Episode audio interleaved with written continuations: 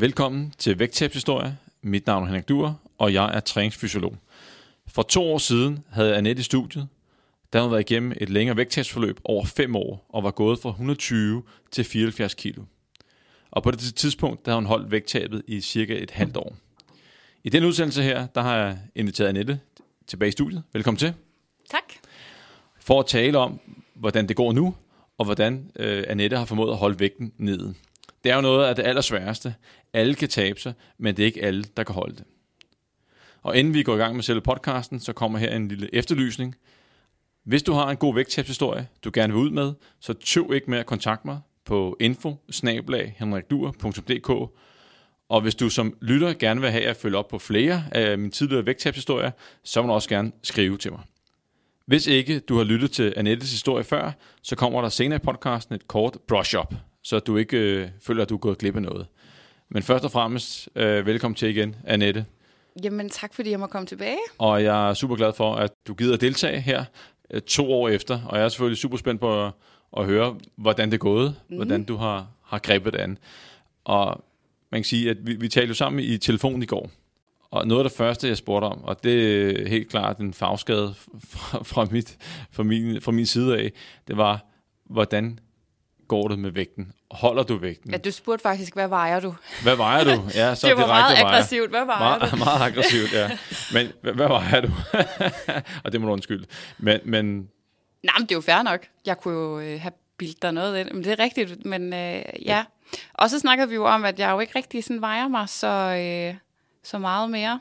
Der er ikke sådan fokus på den der konkrete vægt. Det er mere øh, fokus på, øh, hvad jeg kan passe af tøj.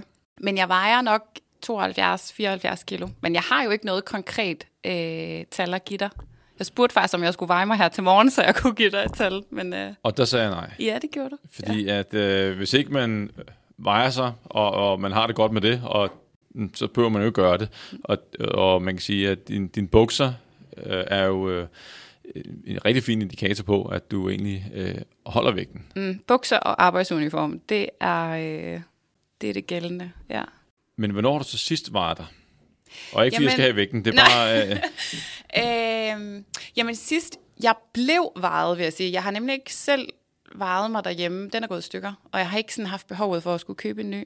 Men jeg er jo blevet opereret, siden øh, vi snakkede sammen sidst. Jeg har fået fjernet hud i forbindelse med alt det her vægttab. Og der skulle man vejes på sygehuset i forhold til narkosen. Øhm, så der, det er sidste gang, jeg blev vejet, og det var øh, 17. maj. Ja. Okay. Og hvis vi tager det med at veje sig, så er det jo noget, som rigtig mange gør rigtig tit, specielt under vægttabsforløb, og der er mange, der bruger den, den ugenlige vejning. Og det er selvfølgelig for at holde styr på øh, projektet, finde ud af, om øh, altså, går det i den rigtige retning, og også, hvad skal vi rent skære, øh, nysgerrighed. Mm. Men har du ikke aldrig haft sådan en trang til at veje dig, og hvorfor? Altså, du, jeg, når, jeg, når jeg husker tilbage, så vejede du da heller ikke særlig meget, Øh, og det taler vi så også lidt mere om lidt senere. Men hvad er årsagen til, at du egentlig ikke altså, er så nysgerrig på det? for at se, om du taber dig? Jeg tror, det er, fordi jeg har ikke det behov mere for hele tiden at skal øhm, øh, hige efter, om, om jeg nu også er der, hvor jeg skal være. Jeg prøver virkelig at holde fokus på noget andet, fordi jeg synes, jeg brugte rigtig meget energi på, så, åh oh, nej, så sagde den 400 gram mere den her lørdag, end den gjorde sidste lørdag, og hvordan kan det nu være? Hvad har jeg ikke fået overholdt? Og skal jeg have dårlig samvittighed over, at jeg, ikke har, at jeg har kun løbet én gang den her uge, i stedet for to gange eller tre gange? Altså, jeg synes, det, det tog for meget fokus for mig. Og mit dilemma er hele tiden det her med, bruger jeg for meget energi på hele tiden at tænke over, hvad spiser jeg? Hvor meget spiser jeg? Hvornår? Hvad siger jeg nej til? Hvad må jeg? Hvad må jeg ikke? Så for mig, så prøvede jeg simpelthen at pille den der vægt ud, og så prøve at måle på nogle andre ting. Altså, hvad kan jeg passe af tøj? Hvordan har jeg det med min krop? Øh, hvordan ser jeg ud, det der spejlbillede, som vi jo også snakker om, ikke også? Altså sådan, man kan jo tydeligt, altså jeg er jo den, der kender min krop bedst, øh, så jeg kan jo se, hvis der er noget, der øh, eskalerer eller går ned. Øh, så jeg prøvede bare, at det var ikke det, der skulle have fokus. Øh, måske også af frygt for, om det så tog for meget. Øh, ville jeg blive ked af det, hvis jeg lige pludselig har taget et halvt kilo på, eller et helt kilo, eller to kilo, eller hvad det nu kunne være. Altså, øh, så, så det kan godt være, at det er naivt ikke at veje sig, men men jeg prøver bare at måle på nogle andre parametre. Ja, det er absolut ikke nævnt ikke advisor. Du kigger selvfølgelig på din, din gene, som du har sagt. Øh, kan du passe dem? Og det er jo øh, en rigtig god rettesnor. Er der andre ting, du så kigger på for at se, om uh, går projektet i den rigtige retning? Mm, ja, altså jeg kigger jo på mig selv. Altså hvordan jeg ser ud, og hvordan jeg har det. Og så kan man sige, nu har jeg jo været igennem de her operationer, der har gjort, at det her med at løbe så meget, som jeg gerne ville, det blev jo lige pludselig sådan sat på hold, for det må man ikke. Øh, så skulle jeg jo ned og gå. Altså, det har også været så fint at gå lange ture og sådan noget, men, men jeg kigger jo også på, øh, hvor langt kan jeg løbe, og hvor meget kan jeg presse mig selv, og det er jo også en indikation af, om, om, altså, om det går, som det skal. Men jeg vil sige, at mit fokus har været det her med, ja, hvad jeg kan passe af tøj. Og så selvfølgelig vejer jeg måske en gang imellem, men, men her på det seneste, det sidste halve år, der har jeg ikke sådan vejet mig, fordi jeg kan jo se, at jeg kan passe de bukser, som jeg gerne vil passe, og jeg kan jo se, hvordan de sidder. Altså, øh, eller mine sommerkjoler, de kommer jo frem nu her. Øh, så ja, så der, jeg synes, der er mange andre måder at ligesom holde øje med, hvordan man ser ud. Ja, man kan også, øh, altså hvis man er opmærksom på, hvad man spiser, dagligt. Og det er jeg jo hele tiden. Og det er ja. hele tiden. Øh, og det kommer vi tilbage til. Ja. Altså, en ting er, hvad du gjorde undervejs til vægttabet, men også, hvad gør du i, i dag? Den del kommer vi til. Men, men hvis man har opmærksomheden her, og man tænker, okay, jamen jeg ved, hvad jeg får til morgenmad, jeg mm. ved, hvad jeg får til frokost, aftensmad, jeg ved, hvilke snacks osv. Og når man er klar over det, og man holder sig inden for rammen af det, man skal have for at holde vægten, jamen, så er der også en sikkerhed for, at øh, jamen, så tager jeg ikke på. Det er mere, hvis man begynder at afvige fra sin normale plan, og den plan den skrider, så er der jo en øget risiko for, at man egentlig får for, for mange kalorier. Så, så det er også en måde at holde styr på det. Øh, og så er vi for at motioneret, øh, for at spise, som jeg plejer. Øh, hvis man gør det, jamen, er der så en grund til at holde øje med vægten. Ja, og så er vi jo bare forskellige. Jeg kan huske, du fortalte lige før, da vi sad og snakkede sammen, at det var meget, din oplevelse var, at det var meget mænd, så var meget det her, jeg skal veje mig gang i ugen, og jeg skal lave statistikker og gennemsnit og alle de her ting, hvor kvinder måske er mere måler på nogle andre parametre. Øh, min pointe er bare, for mig vil det være for stressende, både at have fokus på, hvad jeg spiser, hvad jeg siger nej til, og så også at have den der stressfaktor af, jeg skal også lige nå at veje mig en gang i ugen. Altså jeg var bare bange for, at det ville fylde for meget i mit hoved, altså at det ville tage for meget energi hele tiden. Åh oh, nej, nu her igen, det er fordi, jeg kom til at spise fredagslæg, eller det er fordi, vi fik pizza i torsdags, eller, altså, så derfor så har jeg bare prøvet at sige, slapper jeg lige af med den vægt der, og så er der bare andre parametre, jeg kan måle på. Jeg vil sige, lige for at uh, samle op på den der historie der med, øh, hvor mange øh, der vejer sig og dagligt og ugentligt osv., så, videre, så er det selvfølgelig utroligt individuelt. Og det er bare min erfaring, at dem jeg hjælper i øjeblikket, der er nogen, som vejer sig øh, dagligt, og de synes næsten, det er en sport, og de ved også godt, at de ikke skal øh, tolke for meget på den daglige vejning, fordi der er døgnvariationer og alle de ting, men de vejer sig dagligt, så tager de snittet for ugen, og så kigger de på det, og så har de det inde i Excel-ark og alt muligt andet, og synes, det er vildt spændende. Og så er der andre, hvor at vi øh, rent faktisk ikke bruger vægten som mål, fordi at som du selv siger, eller som du selv sagde, så er der noget, der kan ødelægge dagen, og hvis folk har det svært med det, så, øh, så tager vi den ud og, og kigger på andre parametre. Om det så er tøj, det gør vi måske ikke, øh, fordi det, det, det er jo måske langsomt, vi kigger mere på øh, hverdagen, den daglige proces. Øh, følger vi en plan med kosten, motionen, øh, en portion til aften, x antal snacks om ugen, og hvad ved jeg, og så bruger det som pejlemærke på, at, at projektet går i en rigtige retning. Øh, så min erfaring er, at det er utroligt individuelt, hvordan folk håndterer øh, det med vægten. Øh, men det må aldrig gå hen og blive sådan en, en belastning, noget, der, der kommer til at ødelægge ens dag. Du nævnte øh, det med huden. Det, det må næsten være, være lidt prikken over i noget man har set frem til. Hvordan var det? Og du har været igennem hvad, to operationer? Jeg har været igennem to operationer, ja. ja. Og den seneste var her i maj måned? I maj, ja. Og den første var? I januar. I januar? I år, ja. Og, og hvordan har det været? Og nu er du ude på den anden side her i, i vi laver podcasten her i juli måned. Så hvordan har du det nu? Uh... Jamen, jeg har det godt. Øh, det har været en lang proces. Hold nu op, mand. Øh, for det første har det været hele den her beslutning om, om det var noget, jeg skulle sige ja til. Man kan sige, hvis jeg sådan skal... Så må du sige, hvis jeg snakker for meget, men, men, men Snak, hele, hele processen har jo været øh, at ligesom finde ud af, hvornår havde jeg tabt mig det, jeg gerne ville. Hvornår var jeg i mål? Og det er jo den eventlige diskussion. Jeg synes jo ikke, jeg er i mål endnu, men, men det der er udfordringen i forhold til at skal godkendes til at få fjernet hud, er jo netop det her med, at man skal jo vise, at man holder vægten. Man skal ikke tabe sig yderligere. Jeg skal ikke man kommer ind til plastikkirurgerne, det er jo dem, der tager beslutningen. Man får en henvisning fra egen læge til plastikkirurgerne, og så er det jo dem, der skal beslutte, at du, altså har du hud nok til, at du på det offentlige kan blive godkendt til, at det skal fjernes. Ikke? Så det er jo sådan en, en lang proces. Øhm, men bliver man så godkendt til den her operation, så skal man jo ikke tabe sig yderligere, fordi man skal jo ligesom vise, at man er vækststabil, eller hvad skal man sige, altså at, at man er der, hvor man gerne vil være. Så det skal man jo også være bevidst om. Så jeg vidste jo, at jeg skulle holde mig på de her 72-74 kilo. Øh, og det, øh, jeg havde det jo godt der, hvor jeg var, så jeg tænkte, det, det kan jeg godt. Men var du nervøs for ikke at holde vægten? Ja, helt vildt. Øh, fordi jeg tænkte, hvad skal jeg lave om på? Jeg er jo vant til, at jeg havde tabt mig meget stille, selvfølgelig. Det har jo været hele pointen med det her. Det er gået ufattelig langsomt for mig. Men jeg skulle jo vise, at jeg kunne holde den, så det duede jo ikke, at jeg så kom øh, et halvt år efter, hvor operationen måske ville være, og så sagde jeg, nu, øh, nu var jeg 69 eller 70, eller hvad det nu var. Man skulle ligesom holde sig på det, man, man var varet til. Og så sker der jo det, at der kommer corona. Så jeg blev jo godkendt. Øh, jamen, vi lavede det her podcast for, for to år siden, ikke? og så tror jeg et halvt år efter, så, øh, så blev jeg godkendt, og så skulle jeg jo vente, fordi der kom corona. Og så kom der så sygeplejerstrække bagefter. Sådan. De satans sygeplejersker. ja, og det skulle lige sige, at... Øh, jeg er sygeplejerske. ja, så du kan, lige, du kan tillade dig at, at, at, at sige det. Så du er en af sygeplejerskerne. Ja. Men der kom en strække, der var corona. Ja. Og, og hvor lang tid endte med at blive udskudt? Et år. Et helt år? Ja. ja. Og det må have været frustrerende, tænker jeg, fordi at øh, en ting er, og hvis man kan sige det lige ud, det er jo, at, at huden begynder at hænge. Den begynder at blive, blive løs og så spejlbilledet måske ikke helt som, som man vil have det. Altså, jeg har tidligere talt med en, som jeg, jeg har hjulpet, og øh, hendes rejse ned var, at, at øh, altså, hun var nervøs for ikke at komme ned og få operationen, og hun var lidt øh, ked af spejlbilledet, og hun, nogle gange så ønskede hun sig tilbage til dengang, hun var mere, hvad skal vi sige, øh, øh, mere fyldt ud, øh, hvis man kan sige det sådan, og spejlbilledet var så anderledes ud. Så det år, øh, jeg kan kun forestille mig, det, det må have været øh, hård, hård ventetid.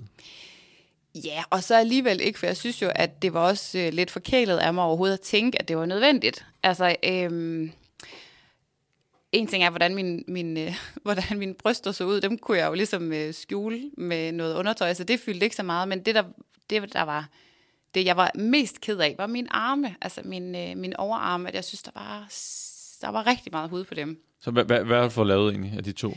Øh, først fik jeg lavet armene, fordi det var ligesom det vigtigste for mig. Øh, eller det vigtigste for mig, men, men det var det, der, der fyldte mest. Øh, jeg blev godkendt til at starte med til begge dele, både til armene og til øh, ja, brysterne. Øh, og så har jeg noget øh, hud på siderne, altså på ryggen, som de så vil øh, fjerne samtidig med. Øh, men jeg kan huske ham plastikkronen, der, øh, der godkendte mig, han sagde, at de ville faktisk rigtig gerne starte med at... Øh, det lyder så mærkeligt at sige at lave brysterne, men de vil starte med, med, med barmen, fordi at det gav mest mening i forhold til, hvordan resultatet af det ville blive i forhold til armene. Men jeg var bare så meget i tvivl, om jeg ville sige ja til at få lavet bryster, for jeg synes bare, det var et eller andet sted unødvendigt. Jeg ville, altså det, der fyldte for mig, var armene. Det var hele tiden mit, mit jeg ved ikke, mål, eller mit ønske i hvert fald, at, at jeg kunne få fjernet hud fra armene. Så det startede vi med. Øh, fordi jeg var ikke, selvom de havde tilbudt, at, at, jeg, at de synes, at jeg var godkendt til at få lavet bryster, så, så var det en lang proces for mig at sige ja til. Øh, der var sindssygt mange overvejelser. Øh, og for, hvilke overvejelser havde du? Jamen det her med, at det er overhovedet nødvendigt. Altså, hvad bilder jeg mig ind, at jeg skal have lavet mine bryster på det offentlige? Altså, jeg kan da sagtens leve med den måde, de ser ud på nu. Øh, og så samtidig, så, så tænkte jeg også, jamen der er jo en plastikkirurg, som er uddannet i det her, som har sagt til mig, det her, det kan vi gøre meget pænere, og det øh, synes vi, du skal sige ja til. Men øh, det blev sådan, at vi startede med armene, og så den dag, jeg skal opereres, så kommer man jo ned på, øh, på operationsgangen, og så står man der øh, uden noget øh, overtøj på, eller overdel på, og så hende, øh, der skulle operere mig, hun begynder jo selvfølgelig at tegne op på armene, ikke også, hvor hun skærer, og hvor meget vil hun fjerne, og alle de her ting. Og så kigger hun på mig, og så siger hun, Annette, de bryster der, hvad, øh, har, er du ikke godkendt til dem? Skal vi ikke lige have, skal vi ikke have fikset dem? Og så tænkte jeg bare, ja, jamen, det vidste jeg ikke rigtigt, og jeg havde ikke besluttet mig, var det nu nødvendigt? Og så kigger hun mig bare i øjnene og siger, jeg er selvfølgelig... Øh, altså, hun var selvfølgelig påvirket af, at, at hun var plastikkor. Det var det, hun arbejdede med, men hun synes virkelig, at jeg skulle sige ja, fordi at de kunne gøre det så pænt. Og så endte det jo med, at jeg sagde ja alligevel. Er, er du ikke glad for det? Jo, nu er jeg. Nu har jeg fået meget flotte bryster. Men det var dejligt. Uh, godt, Ja, for, ja, ja. godt for dig. Men, men hvad, hvad så med så, som vidtigheden? Øh, ja, men den har det okay. Altså, det er jo gået fint, og det er okay, men, men det fyldte da i mig det der med, om det nu var det værd. Øhm, også i forhold til, at man jo er sygemeldt fra arbejde, og hvad nu, hvis det ikke bliver pænt, og hvordan bliver efterforløbet, og hvad med infektioner, og hvad med ar, alle de her ting fyldte bare sådan rigtig meget. Også fordi, at jeg kunne jo, øhm, det med armene kunne jeg jo ikke skjule. Altså, når jeg havde en, en, en top på om sommeren, eller en sommerkjole, så, så kunne jeg jo ikke skjule, at min hud ligesom var der. Øh, og sådan hang på den måde, som den gjorde. Men, men det der med, at jeg havde sådan meget hud på ved ryggen og, og på brysterne, det kunne jeg jo sagtens fikse selv. Altså det var jo mere, når jeg var intime med nogen, at det var et problem for mig. Ikke for dem, jeg var sammen med, de var jo ligeglade, men, men for mig var det en udfordring. Øh, igen det der med spejlbilledet, ikke også? Øh, så det har da hjulpet helt sindssygt. Men det er hele tiden den der overvejelse, er det, er det nødvendigt, ikke også? Fordi det er jo ikke, det er jo en kosmetisk operation. Altså, så øhm, det fyldte rigtig meget. Det tog virkelig lang tid, før jeg tog den beslutning, der så hed, okay, så gør vi det. Altså, Men, men du har sluttet fred med det. ja, nu er jeg blevet glad for dem. Er det er godt? Fantastisk. Ja. Du nævnte det med, med spejlbilledet. Ja. Og noget, som man ofte hører, og jeg også ofte hører, det er, er øverste etage af hjernen fuldt med forandringen. Nu er du ligesom kommet helt ud på den anden side, hvor at du har fået øh, hvad skal vi sige, skinreduktion og øh, fikset brysterne, hvis vi kan kalde det. Øh, men, ja. men Altså, nu- det er nu- ikke, nu- jeg kan lige sige, det er ikke silikonebabser, jeg har fået lavet. Det er jo ikke, fordi der er kommet noget i dem. Det er jo mine egne bryster, der er bare blevet fjer- fået fjernet hud og blevet, hvad kan man sige, sådan løftet op. Okay. Så, så det, det er på det niveau, vi er. Ja. Ja, men tilbage til spejlbilledet, Ja, ja. og og der, hvad hedder det, er, er din hjerne fuldt med? Fordi at en ting er, nu ser spejlbilledet en del anderledes ud, end, end det gjorde for, for mange år siden, og du mm. har haft en, altså du har gjort det over ja, syv år, Ja. plus syv år, Ja. siden du startede. Ja. Er din hjerne fuldt med? Ja, men det er den nok, og så er den alligevel ikke. Fordi i mit hoved tænker jeg stadigvæk, at jeg er tyk. Altså nogle gange. Men jeg kan jo godt se mig selv i spejlet, og så logisk tænke, at jeg ser ud, som jeg skal. Og jeg kan også logisk tænke, at når jeg regner min vægt ud i forhold til BMI, så ligger jeg i normalen. Så jeg kan godt, du ved, altså jeg er hele tiden fanget i to. Fordi hvis folk siger, hvor ser du tynd ud, så tænker jeg, det er i hvert fald ikke mig, de snakker om. Altså, jeg ved ikke, om det giver mening, men, men jeg kan jo godt logisk tænke, at selvfølgelig er jeg ikke tyk, fordi for helvede, min, min jeans er jo størrelse 38, så det kan jo ikke passe, at jeg er tyk. Men det har bare været så længe. Altså, det har jo faktisk været hele mit liv. øh, lagt i den overvægtige ende, ikke? Øhm, så hovedet er med nogle gange, og så alligevel ikke. Men hovedet er jo hele tiden fokuseret på, hvad spiser jeg i dag? Og hvad siger jeg nej til? Og hvad siger jeg ja til? Og hvad giver jeg mig selv lov til? Så på den måde, så fylder det jo stadigvæk meget i mit hoved. Og det tænker jeg, det vil gøre altid. Altså resten af mit liv. Hvordan har rejsen været de, de seneste syv år med hensyn til at øh, tro på, at du er blevet mindre, der er blevet mindre af dig, du, du har tabt dig, altså spejlbilledet, det ændrer sig. Altså, syv år er, er en, en øh, selvfølgelig lang periode, men er det gradvist blevet bedre Ja. og bedre ja. og bedre? Ja. Okay, Ja, ja, det er det. Det er det. Og så har man jo gode dage og dårlige dage. Og nogle gange så tænker jeg, shit, jeg ser da også godt ud i den der kjole. Og det er da også vildt, hvad Spanks kan gøre. Øhm, men jo, det har jo været en lang, lang, lang proces, som du siger. Øhm, og, og dengang jeg var størst, havde jeg jo også svært ved i mit hoved ligesom at indse, hvor stor jeg var. Det var jo også noget, det vi snakkede om sidste der med fornægtelse, altså hvad det kan gøre ved en. Ikke? Altså jeg havde vildt svært ved sådan at ligesom, jamen indse, hvor stor jeg egentlig var, når jeg ser på de billeder af mig i dag, så kan jeg jo næsten slet ikke genkende mig selv. Altså det var, og det var godt nok, at jeg ikke sådan, altså så er der du ved, der, ja. altså, du ved, det var jo godt, at jeg ikke var endt ud i en depression, eller var vildt ked af, hvordan jeg så ud. Øhm, men når jeg, når jeg ser det der, så tænker jeg, hold da op, det, det er først nu, at jeg, at jeg egentlig går op for mig, hvor stor jeg egentlig var. Fordi det, det, det kunne jeg ikke rigtig øhm, se dengang, tror jeg. Men man kan jo sige, at det positive er, at hvis vi tager dig som eksempel, det er, at tiden lærer næsten alle sår. Men i hvert fald er det blevet bedre, bedre, bedre. Ja. Og det er måske også et vigtigt budskab for, for dem, som, som er derude, som har tabt en masse kilo, hvor at det virkelig måske kniber med, at hvad skal jeg sige, hvor hjernen ikke er fuldt helt med. Men det er måske at give det tiden, og vide, at det, det er måske en, en proces, en ting, der, der tager år. Mm. Men også mærke efter, er det blevet bedre år efter år? Fordi så kan man sige, hvis jeg så tager tre år mere, så er det måske blevet helt normalt, eller, eller, eller tæt på. Mm. Jeg, Ja. jeg tænker lige, at vi, Vi tager lige et, et spring tilbage i tiden, Ja. inden vi lige uh, taler om, hvordan du gør med kosten, og hvordan er din tilgang i dag. Fordi så er det meget sjovt at høre. Uh, en ting er din historie, men der er også uh, der er det med kærestehyggen, det kommer ind på. At, at, Uha, ja.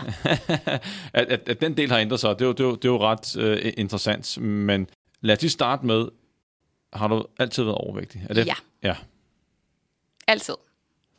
Og det var fra folkeskolen? Yes, det er fra helt øh, barn. Jeg tænker, at den ene, det eneste tidspunkt, jeg har været normalvægtig, det har været i børnehaven. Altså, når jeg kigger øh, sådan klassebilleder, eller billeder generelt af mig selv, så kan jeg jo se, at sådan fra altså sådan første klasse, så begynder jeg at blive, øh, ja, kan man kan sige, klassens tykke pige, eller sådan. Altså, jeg kan i hvert fald se, at jeg jo er, er større end de andre, ikke? Øh, men igen, så vejede, vi- altså jeg har jo ikke vejet mig dengang, og, og der var heller ikke det der fokus på sådan overvægt, som der jo gudskelov er i dag. Øhm, Men, men altså nu, men ja. du var måske, øh, der var ikke så mange måske på det tidspunkt, der var overvægtige. Nej, det, det er alligevel no, nogle år siden, øh, du gik i folkeskolen, ja. og der er blevet flere og flere overvægtige og kraftigt overvægtige i Danmark. Så det kan godt være, at i, i det du var øh, en af de få, måske i klassen, så blev der, kunne der var blevet peget fingre eller, eller mobbet. Mm. Øh, I dag der er måske en større andel, og så er det måske mere almindeligt at, at Ja. være overvægtig. Men, men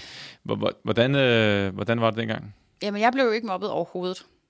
Dejligt. Ja, Fantastisk. Det var... Øh, vi, jeg gik på sådan en lille privatskole. Det kan godt være, at det havde noget med til det at gøre. Jeg kan huske, der var en episode i anden klasse, hvor det bare blev i talesat og øh, virkelig sådan øh, gjort noget ud af, at jeg faktisk var ked af, at nogen havde sagt et eller andet. Øh, sådan så de andre børn ligesom kunne se, altså et, det har det bare ikke okay, og to, der var faktisk en pige, der blev rigtig ked af den her kommentar. Og så var der bare lukket ned. Altså sådan, så vi var også i en, i en lille klasse, hvor der var bare plads til at være den, man var, øhm, igennem hele folkeskolen. Og så har jeg jo gået til svømning og til håndbold, og der har jeg heller ikke oplevet, at der er nogen, der har sagt noget. Øhm, og jeg har jo heller ikke været ekstrem overvægtig. Altså, jeg har bare altid lagt i den der, du ved, at man kan se, at jeg vejede lidt mere, end de andre gjorde. Og det gjorde jeg også, da jeg kom i gymnasiet, men, men der var det jo, der var jo også bare mig. Ja, det var der faktisk sker en ændring første gang. Du, fordi du begynder faktisk at tabe dig. Det er ikke, det er ikke bare en opadgående kurve, som jeg husker det. Øh, Du flytter hjemmefra på et tidspunkt. Ja, altså efter gymnasiet, ja. Ja. Jeg var et år i New York, øh, efter, øh, hvad hedder det, 3.G, øh, og der begynder jeg at tabe mig derover. Øhm, og så kommer jeg jo hjem, flytter hjemmefra, øh, kommer på sygeplejeskolen, og så begynder jeg at tabe mig, ja. Og hvad, hvad tror du, der sker der? Hvad er pludselig årsagen til, at du går fra altså, øh, egentlig at tage på og, og være overvægtig, så kommer der en periode, hvor du taber dig, og så kommer du så tilbage igen, det kommer vi tilbage til, hvor du så Jo, tager jo, på jo. igen. Hvor det lige men, men hvad, hvad, altså, jeg har selvfølgelig mit bud på, det har jeg også nævnt i podcasten, men hvad, hvad det, dit eget bud på, at du pludselig begynder at, at tabe dig? Jamen, det er jo det der med, at man kommer væk fra de der vaner og rammer, og man selv er ansvarlig for at få lavet noget aftensmad. Og så kom det der drengefokus jo også i forhold til, at man jo øh, var lidt interesseret i dem, blev lidt forfængelig, og, øh, og så kom interessen også bare for, øh, altså jeg har jo altid været et kæmpe konkurrencemenneske. Altså, øh, når vi sådan er i sommerhus med familien, så må jeg ikke være med, når vi spiller Trivial Pursuit, fordi hvis jeg taber, så er jeg bare ulidelig at være sammen med. Jeg er det værste menneske. Jeg ved det godt, jeg arbejder på det, men jeg er den dårligste taber. Men, men det der med, at jeg begyndte at Er du blive... også en dårlig vinder så?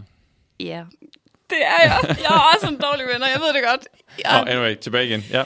Men du er konkurrencemenneske. Ja. ja. Så min pointe var bare det her med, at så begyndte jeg jo at løbe, og jeg havde jo en veninde, som jeg løb sammen med, så det blev jo sådan, ja, netop det der konkurrence for mig, at nu skal jeg, øj, det kunne være fedt at løbe på denne her tid, eller kunne løbe så langt, eller det der med distancer, ikke også? Så, øh, så tingene hang jo sammen for mig, og jo mere jeg begyndte at, at gå op i at løbe, så tænkte jeg da også mere over, hvad jeg spiste. Men, men det var ikke sådan, altså det er slet ikke der, hvor jeg er nu, men jeg begyndte bare at være mere bevidst om det i hvert fald. Så der, der var jo nogle så, der blev sådan sat i gang dengang, ikke? Og så ved jeg godt, så kom der noget kast og noget, og så gik det fuldstændig i stå. Men det begyndte jo i hvert fald øhm, på det tidspunkt.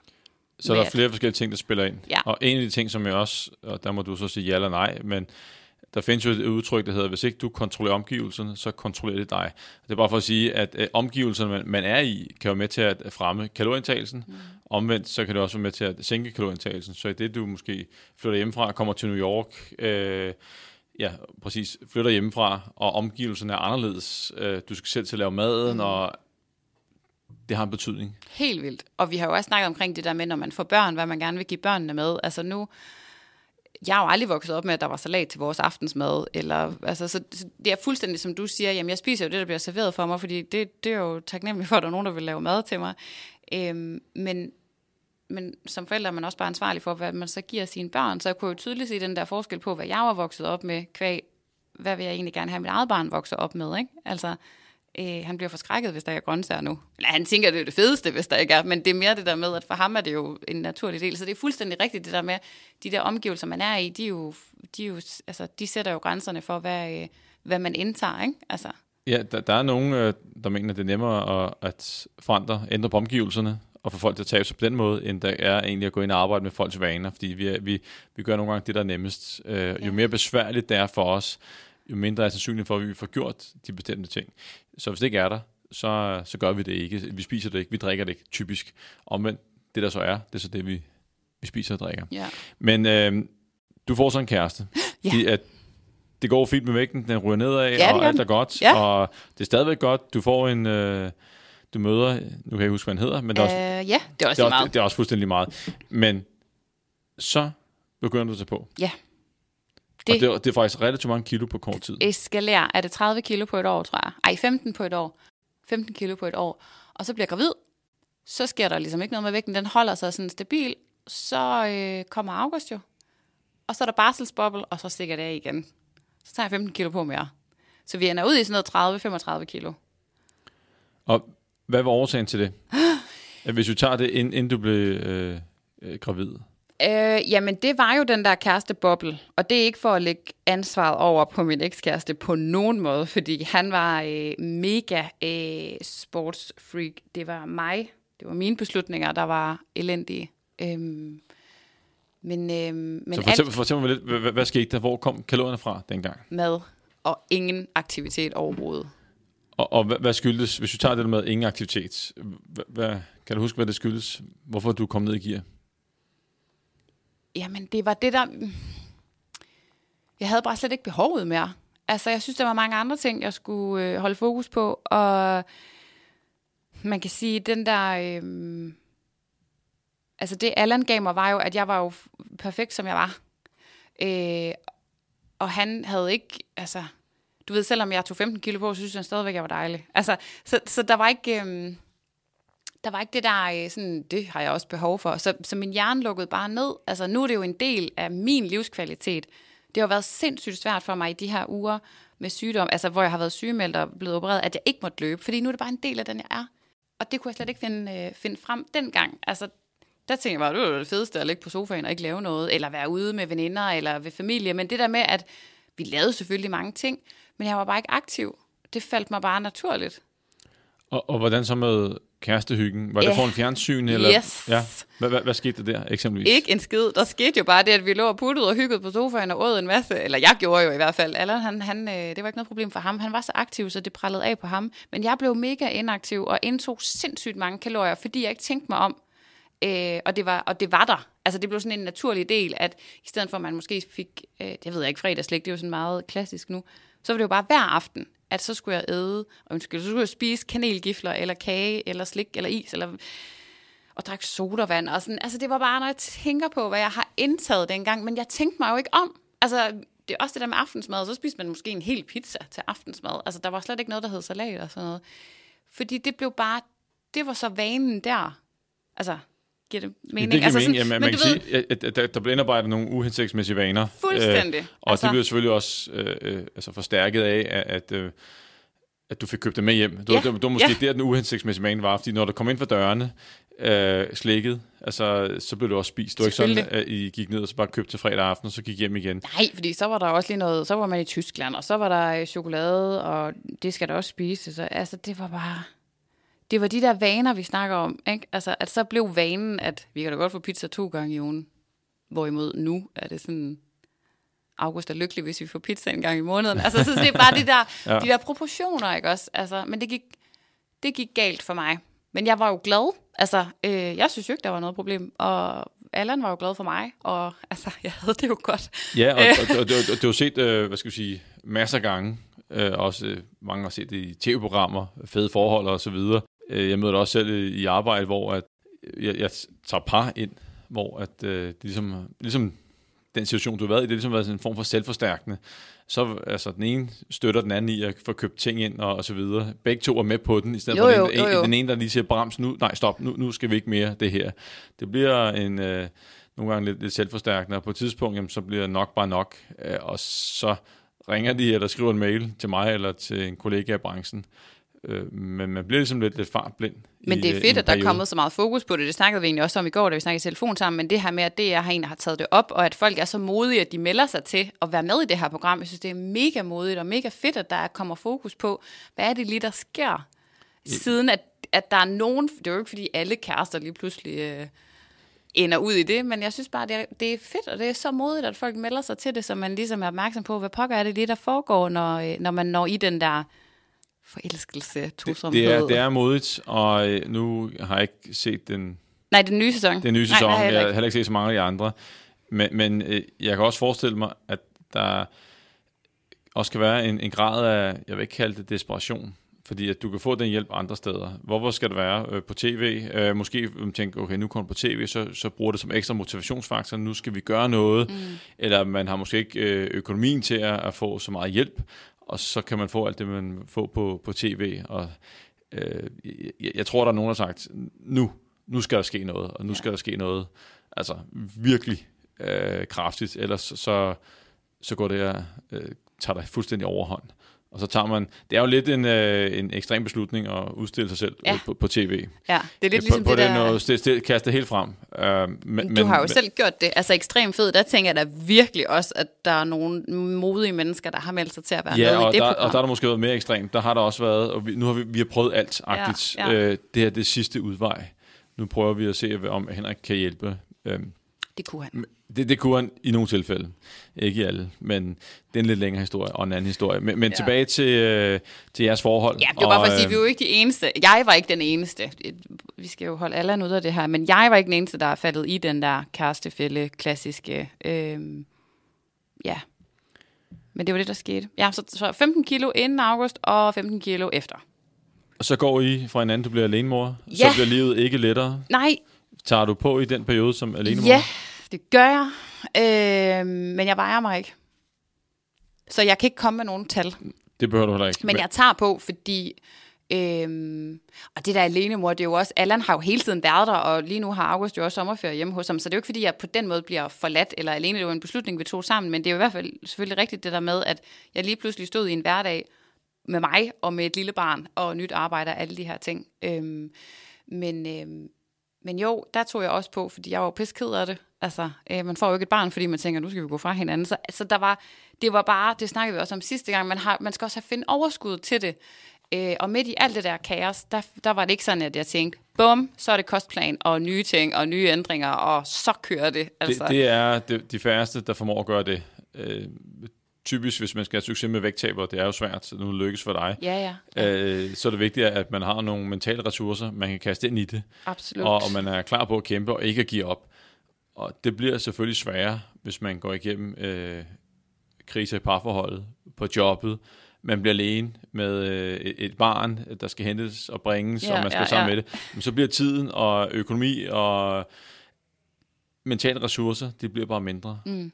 Og så, så kan det være svært at gå i gang, man kan være svært at overskue det, så er det ikke lige det vigtigste at tabe sig. Nej, nej. Øh, så det med at have ressourcerne til rådighed, det er sindssygt vigtigt for, for at, at lykkes. Men der kommer et vendepunkt, og du begynder at tabe dig, og det går, det går fremad, mm. og som vi sagde endlingsvis, så gik det jo, jeg vil kalde det super langsomt, fordi det, det, det, tager... går super langsomt for mig. Og, og, og, ja. der, er- og der er ikke noget negativt i det. Nej, nej, nej, nej, Tværtimod, tværtimod. kun Eller- positivt. Vi sad lige og forsøgte at regne lidt på det. Det tog dig fem år Ja. at smide de der cirka 46 kilo. ja. Så, så, Ja. så det er øh, under et kilo om måneden. Så det er altså under 250 gram om ugen. ja. Hvor- og, og nu, nu øh, i en tid, hvor at, øh, alle blade, øh, dameblade specielt, og det kan også være ude af hjemme, som jeg altid er ude efter mange gange, øh, der bliver der promoveret de her quick fixes. Mm. Dit var jo langt fra et quick fix. Det Ja. var slow fix, Ja. hvis man kan sige det sådan. Mm. Hvordan i alverden havde du tålmoden til det? Fordi de fleste, der er ikke nogen, der elsker at være kalorunderskud. Det, det, det er jo øh, det at skulle Nej. spise, ændre på sin livsstil. Folk vil gerne være slanke for 14 dage siden. Ja. ikke om tre måneder, ikke om seks år, og slet ikke om fem år. Nej. Altså, hvordan kunne du gribe det an på den måde? Det, jeg, jeg synes, det er interessant. Jamen, det er jo de her helt, helt små ændringer. Vi, altså, og vi startede med, at det var faktisk kondien, der røg ud. Ikke? Fordi man ligesom bliver bevidst om, hvor, mange, hvor meget sukker der egentlig er i sådan en. Så for mig har det hele tiden været de her helt, helt små. Så røg faktisk kondien. Så begyndte jeg ikke at snakke så meget. Så snakkede jeg måske kun tre gange i ugen, og så blev det til, at jeg snakkede en gang i ugen. Øhm, begyndte at sige nej til ting. Begyndte at sige nej tak på arbejde. Altså sådan i mit hoved at sige, det er faktisk okay, at jeg siger nej tak til kage. Det må jeg gerne. Øh, og når der er brød om morgenen, så er det også okay, at jeg kommer med min skyr, fordi det er det, jeg har lyst til. Øhm, og, og så startede jeg med at gå tre kilometer. Altså, det kan jo lyde vanvittigt i min verden nu, hvor jeg kan løbe. Ej, altså, nu skal jeg lige i gang igen. Men sådan det der med, hvor jeg godt kan lide at løbe 10 km. Så, men, men for mig dengang var det stort at gå 3 km. Og det må man holde fast i, at det der er det fedeste at gå 3 km. Altså, og så blev det til 4 og 5. Og, sådan, så, så, og så begyndte, jeg, jeg kunne jo se, at det virkede. Altså jeg tror, det var det, der var min, min motivation i det, var det der med, at jeg følte ikke, jeg manglede noget, fordi når man taber sig så lidt, så, kan man, så spiser man jo stadigvæk lidt øh, slik og kage i ny og næ og sådan noget. Ikke? Øhm, men så det gjorde bare, at jeg kunne være i det, fordi at jeg stadigvæk øhm, oplevede, at jeg sagde ikke nej til alt. Øhm, og så kunne jeg jo se, at det virkede. Altså. Ja, og, og hvad med tålmodigheden? Jamen, den de, kom, fordi jeg kunne se, at det virkede. Altså, jamen, og så... men, men, men nu, det er frem til, der, der, der gik jo lang tid, inden det virkede. Uh, der er jo mange, der gerne vil have det, det hurtige vægttab de første par uger, uh, og der skal, se, der skal ske noget, ellers så kan det hele bare være lige meget agtigt. Men, men du har gået super langsomt frem, og det er jo en fantastisk måde, du har gjort det på. Du har bygget roligt på i dit eget mm. tempo. Og, øh, og jeg er fan af den tilgang, absolut. Men hvor kom tålmodigheden fra? Fordi, øh, det kan godt være, at den bare var der, og det var det er naturligt for dig, men, men det må alligevel have krævet lidt, om du har, øh, dit mindset, sagde du noget specielt til dig selv? Øh, hvordan lykkedes du med det, øh, og ikke at miste tålmodigheden? Det er et godt spørgsmål, og jeg vil ønske, at jeg bare havde sådan et klassisk svar. Hvis jeg havde, så kan det være, at jeg kunne tjene en masse penge på, øh, på sådan en slogan, der bare virkede. Nej, men så kan jeg, jeg komme ved, et. Nej. Ja, ja. nej, nej, nej. Jamen, ja. det, jeg kunne bare se, at det virkede. Øhm, og jeg kunne også se, at i forhold til, at jeg skulle have hverdagen til at fungere og, og sørge for det her lille menneske, jeg havde skabt, så kunne jeg bare heller ikke ligge mere i det. Jeg kunne bruge tiden, når han var ved sin far, og når han var på legeaftaler, og jeg så de der muligheder. Men jeg kunne heller ikke byde mig selv det pres, det ville være, hvis jeg hele tiden skulle følge et øh, kostskema, eller jeg skal ned og træne tre gange i ugen, eller hvad det nu kan være. Altså, det skulle jo, altså August var jo det absolut vigtigste, og det er han jo stadigvæk. Så, så det skulle passe ind i, at jeg stadigvæk havde overskud til at være en god mor. Og det er også derfor, jeg ikke vejer mig så meget i dag, fordi det der stress, det er for mig hele tiden at tænke, fuck, nu vejer jeg det her det gjorde bare, at, øhm, at jeg kunne se, at så kunne jeg være i det. Øhm, men det var da mega svært, fordi jeg vidste jo ikke, at jeg ville komme ned og veje det her. Altså, da jeg startede, der anede jeg jo ikke, at det var det her, der ville være, mm, hvad kan man sige, målet. Altså, jeg, det har vi snakket lidt om, det der med sådan, jamen, hvad, hvad var dit... Jeg vidste, at jeg gerne ville tabe mig, fordi jeg vejede jo ligesom 120 kilo, så jeg vidste jo godt, at det var der lige i overkanten. Men, men jeg havde ikke sådan noget jeg skal veje 80, eller jeg skal veje... Altså, jeg vil bare gerne passe mine bukser, og dem passede jeg jo så lige pludselig, og så ville jeg gerne passe nogen, der var mindre. Altså, men for mig har det bare været det der med, at jeg har været glad hele tiden, og så kunne jeg bare se, hvordan det lige så stille gik nedad. L- altså man kan sige, tilgangen til det, La- lavede du en liste over, hvad du skulle ændre på, Nej, eller hvordan var det? det kom bare. Okay, det kom bare. Ja. Altså, du er et naturtalent, så med hensyn til... Det ved jeg ikke. Nej, nej men, men, men, men det vil sige, med, det er, at eh, normal praksis kunne være, eh, hvis, altså, det vil være at lave en liste over alle de uhensigtsmæssige vaner, man har.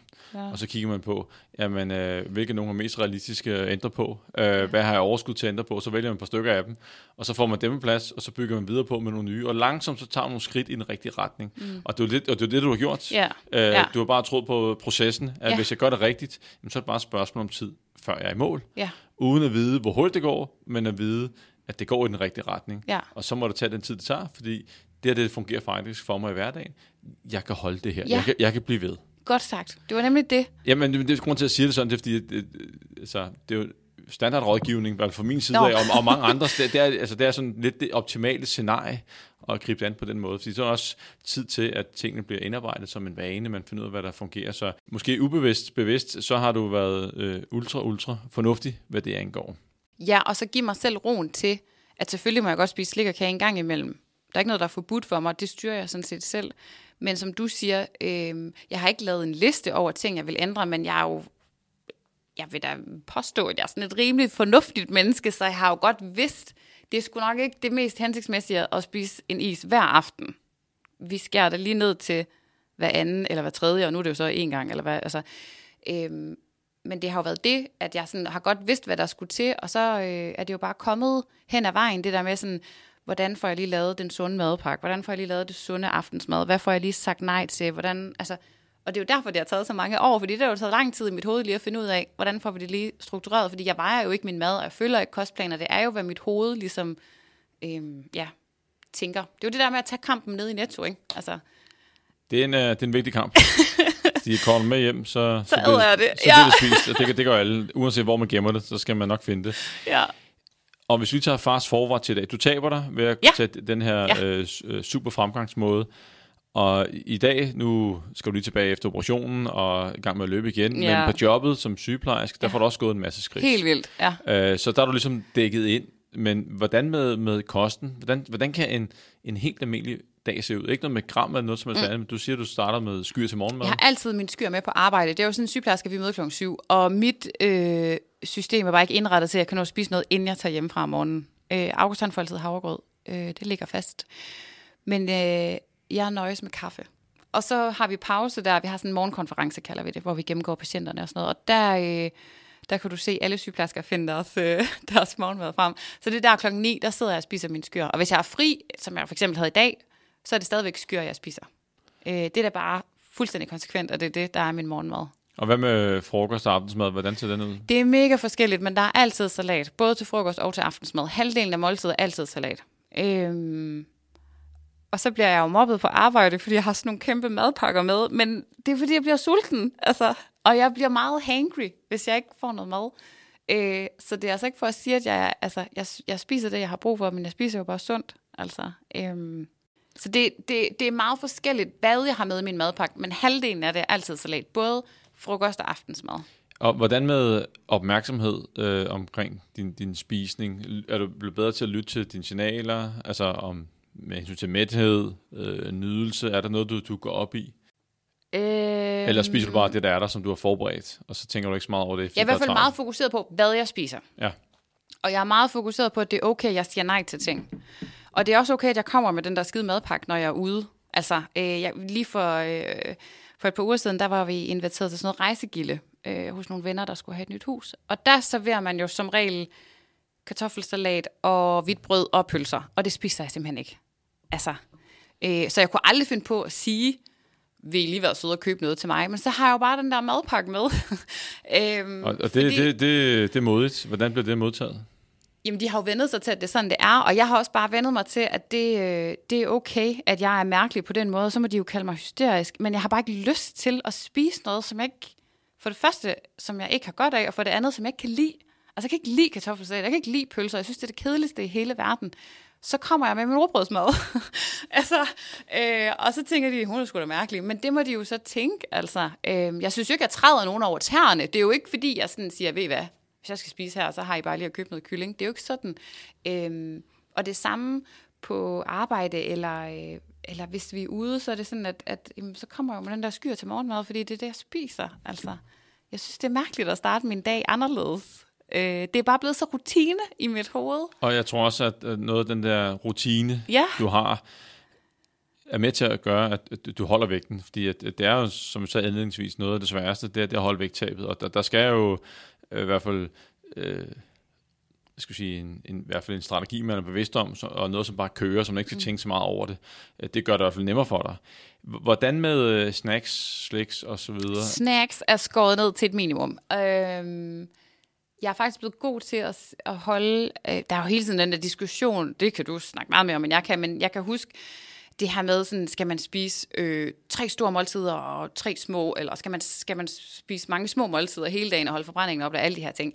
Det der virker for mig, det er, at jeg spiser morgenmad, jeg spiser frokost, og så spiser jeg aftensmad. Altså, øh, så jeg får sådan tre solide øh, måltider om dagen, og så kan jeg godt skære snacks væk.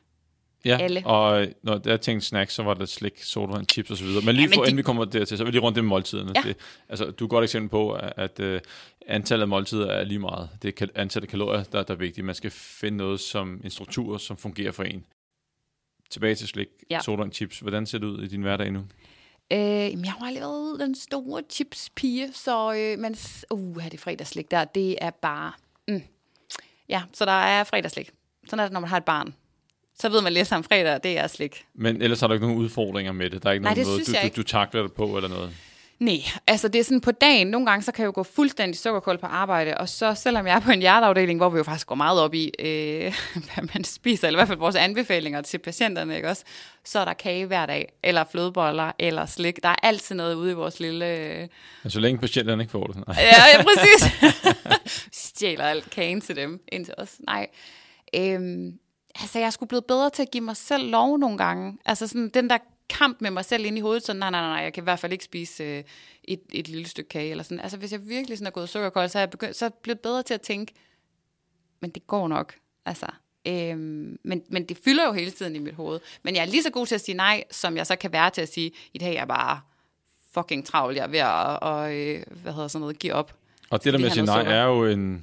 Det kan være en svær disciplin, når nu nogen har gjort sig umage og brugt Ja. tid på at lave noget kage, men det er klart, hvis det er på daglig basis, man bliver fristet for det, og, eller øhm, fristet med kage og alle mulige andre ting, så kan det, kan det jo løbe op i mange uhensigtsmæssige Jo, jo, kalorier. jo, men- Så, så bare lige, Ja. ja. bare, hvordan er du blevet god til at sige nej? Det er, fordi jeg er så skidestedig, tror jeg.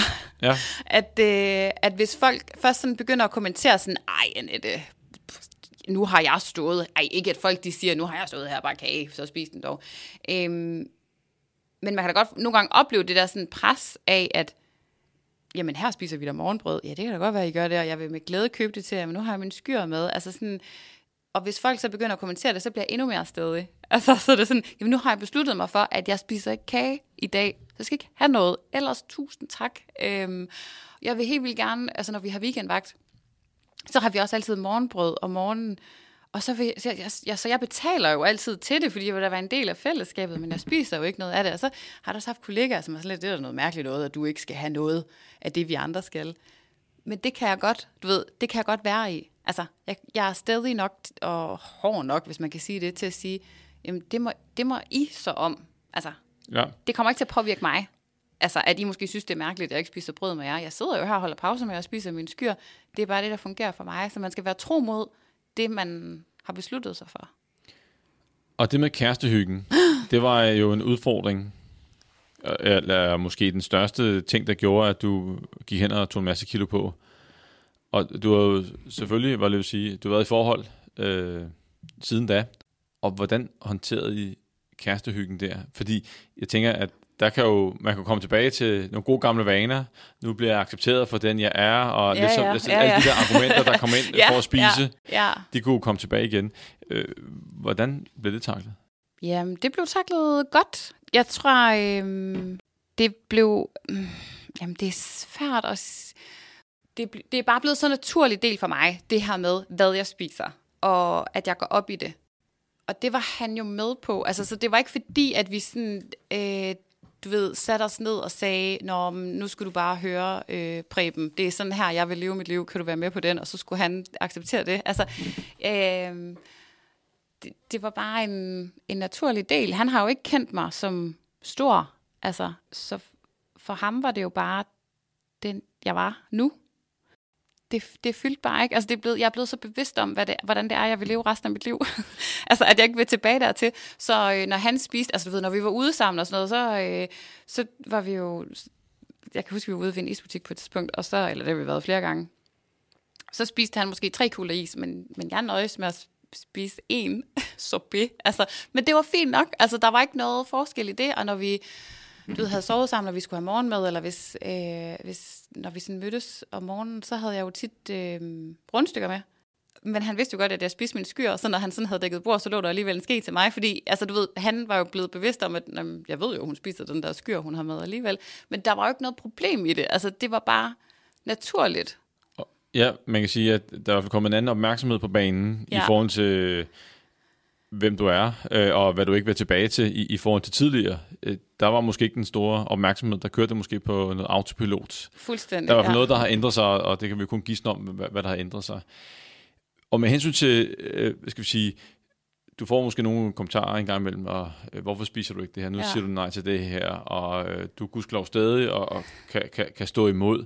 På et tidspunkt, der lavede jeg en, øh, det kan man finde inde på min blog, en, en spørgeskemaundersøgelse ud til, på Facebook og Instagram. Der var rigtig mange, der, der svarede på det. 630 stykker.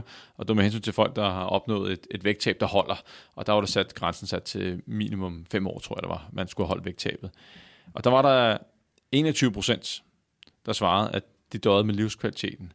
Øh, og man kan kun gisne om, hvorfor. Det fik jeg ikke spurgt ind til. Øh, der var måske nogen, der var så hyppigt og lå til under for vægten. Men hvad med dig og, og livskvalitet? Fordi at, øh, nogen vil sige, at det, det er svært at holde vægten, og man skal leve ekstremt øh, restriktivt og alle de andre ting.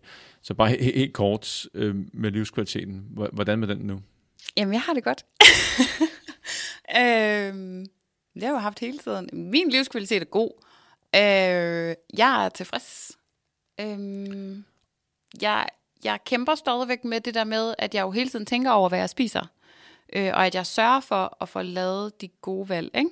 Øh, så jeg er jo bevidst om det stadigvæk, hver gang jeg er ude at handle, hvad jeg skal spise. Og jeg er stadigvæk bevidst om, at jeg siger nej tak til ting. Øh, men det har ikke indvirkning på min livskvalitet. Altså tværtimod har jeg jo fundet ud af, at livskvalitet for mig nu er netop, at jeg spiser sundt. Øh, og nu snakkede vi om det der forhold før. Altså sådan, det, der var vigtigt i det forhold, var jo også, at, at jeg, han blev jo ikke på nogen måde påvirket af, hvad, hvad, hvad jeg skulle spise. Altså du ved sådan, det var jo ikke fordi, at jeg sådan sagde, nu skal du i hvert fald heller ikke, øh, altså nu skal du også spise det her salat, eller nu skal du også spise skyr til morgenmad, eller lalalala. Altså sådan, det var, jo, det var jo bare, hvad der var vigtigt for mig, ikke? at man blev accepteret i det. Øhm, så det er jo livskvalitet for mig nu, at, at, at spise det, jeg gør, og løbe det, jeg, det, jeg kan. Altså, øhm, give det videre til mit barn også. Altså, at han får sådan en sund indstilling til tingene. Og du har allerede svaret på mit næste spørgsmål, oh. fordi at, øh, en, nej, det, og det gør ikke noget, fordi at, øh, en ting er, at 21 procent, øh, hvad skal vi sige, døjer med livskvaliteten, men jeg spurgte så ind til, om, om det har været det hele værd. Og ud af de der personer, jeg har spurgt, så mener 95 procent faktisk, at det har været det hele værd, på trods af, at de døjer med livskvaliteten. Og det er kun 1 procent af dem, jeg har spurgt, som ikke mener, at det har været det værd at tabe sig øh, så mange kilo. Det er selvfølgelig trist, men, mm. men jeg havde egentlig frygtet, at statistikken så anderledes ud, at, at der var flere, som skal vi sige, måske døde med livskvaliteten, eller i hvert fald ikke synes, at det, det, var, det var det værd. Vi er øh, så småt ved at være ved, ved vejs ende. Er der et, det spurgte jeg også om sidst, og jeg ved ikke, om jeg har forberedt dig på det spørgsmål i dag, men hvis du skal give et enkelt råd videre til folk, som er måske i gang med vægttab, eller skal i gang med at tabe sig, et kort råd, hvad kunne det være? Jamen, det er fuldstændig copy-paste fra to år siden, og det er bare at tro på det. At for mig var det okay, det tog lang tid. Der var ikke noget quick fix for mig. Og det var også troen på, at jeg godt kan det her selv. Øhm, jeg havde ikke ressourcer eller råd til at købe øh, ja, personlig træner, eller øh, købe et forløb med en kostvejleder, eller hvad man nu, altså som kunne være en kæmpe god investering. Det er slet ikke for at sige ja, det. Hvis man får den rigtige. Hvis, man får den rigtige. Ja, der er også... Øh, der er det. Puha. Nej, så det er mit råd, det er at, øh, at gøre det stille og ændre små ting. Og så lade være med at læse ud og hjemme. ja, der vil man gerne sælge quickfixet. Og det kan man hurtigt blive tiltrukket af. Ja, fordi der er jo ikke nogen, som sagt, der, der har lyst til at være i gang med et vægttab over længere tid. Men jeg synes, det er et godt råd, og i, i kombination med tålmodighed, og det der med, at hvis man gør det rigtigt, er det bare et spørgsmål om tid, før man er i mål. Og så kan jeg kun anbefale, at man, hvis man vil i gang med det her, øh, et, en ting er at lige at lave listen over de der uhensigtsmæssige vaner, og finde ud af, okay, hvad for en er mest realistisk at få ændret på, hvad for en er mest motiveret at ændre på, for at ændre på, og så finde ud af, hvilken af det, så tager man en ting ad gang og går ned ad listen, så på et tidspunkt, så er man der jo men der, hvor man måske også lige skal starte først, det er at finde ud af, har jeg ressourcerne til det, til at gå ind i det her? Vil jeg det nok? Og hvis ikke man eksempelvis har ressourcerne til det, så er det måske at få lavet listen over, øh, hvad dræner mine ressourcer? Øh, eller med andre ord, hvordan får jeg flere ressourcer det er klart, at jo flere ressourcer man kaster ind, både mentalt, øh, økonomisk, tidsmæssigt, man kaster ind i sit vægttab, jo større sandsynligheden for, at man lykkes. Ja, og så ikke lade de der nederlag fylde for meget, for jeg tror også, det er det, at det var i hvert fald det, jeg havde brug for, at det skulle tage lang tid, og, og jeg skulle ikke fokusere på nederlag. Altså sådan, at fuck, nu spiste jeg kage igen, eller shit, jeg har ikke tabt mig det, jeg gerne ville for denne her uge. Altså, det er det, der har fungeret i mit hoved. Ikke? Og altså, det er sindssygt at... vigtigt, fordi at nederlag skal nok komme. Uh, den skal der komme masser af. Og spørgsmålet er, hvordan man takler dem. Og det med at slå sig selv oven i hovedet, det er meget nærliggende, og det kan man nemt komme til men det gør ikke situationen bedre. Så det, det skaber ikke motivation i hvert fald, det, det, det gør det ikke. Man kan bare øh, tage sig selv ned under gulvtæppet, hvis det er det. Det er nemt. Øh, jeg tror mere, at tilgang er, at øh, alle fejler. Øh, jeg har ikke hjulpet nogen, som ikke har... Jeg vil ikke engang kalde det fejle. Vi plejer bare at kalde det, okay, vi tester ting af. Og det, og det, det er bare en, en del af processen at være nysgerrig og sige, okay, vi prøver at se, om det, det, det virker. Og hvis ikke det virker, jamen hvad kan vi så lære det? Og så bygge på. Og har man den tilgang, så, så, så synes jeg, tror jeg på, at så kan man komme langt. Annette, tusind tak, fordi du gad at kigge forbi her i, øh, i Vandløse, og ikke mindst uh, give os en update på, hvordan det går. Mm. Det uh, ved jeg, at uh, det sætter jeg stor pris på, og det er jeg også sikker på, at lytterne sætter stor pris på. Tak fordi jeg måtte komme. Det var skam så lidt, det er mig, der takker. Og tusind tak til alle jer, der lyttede med. Vi høres ved.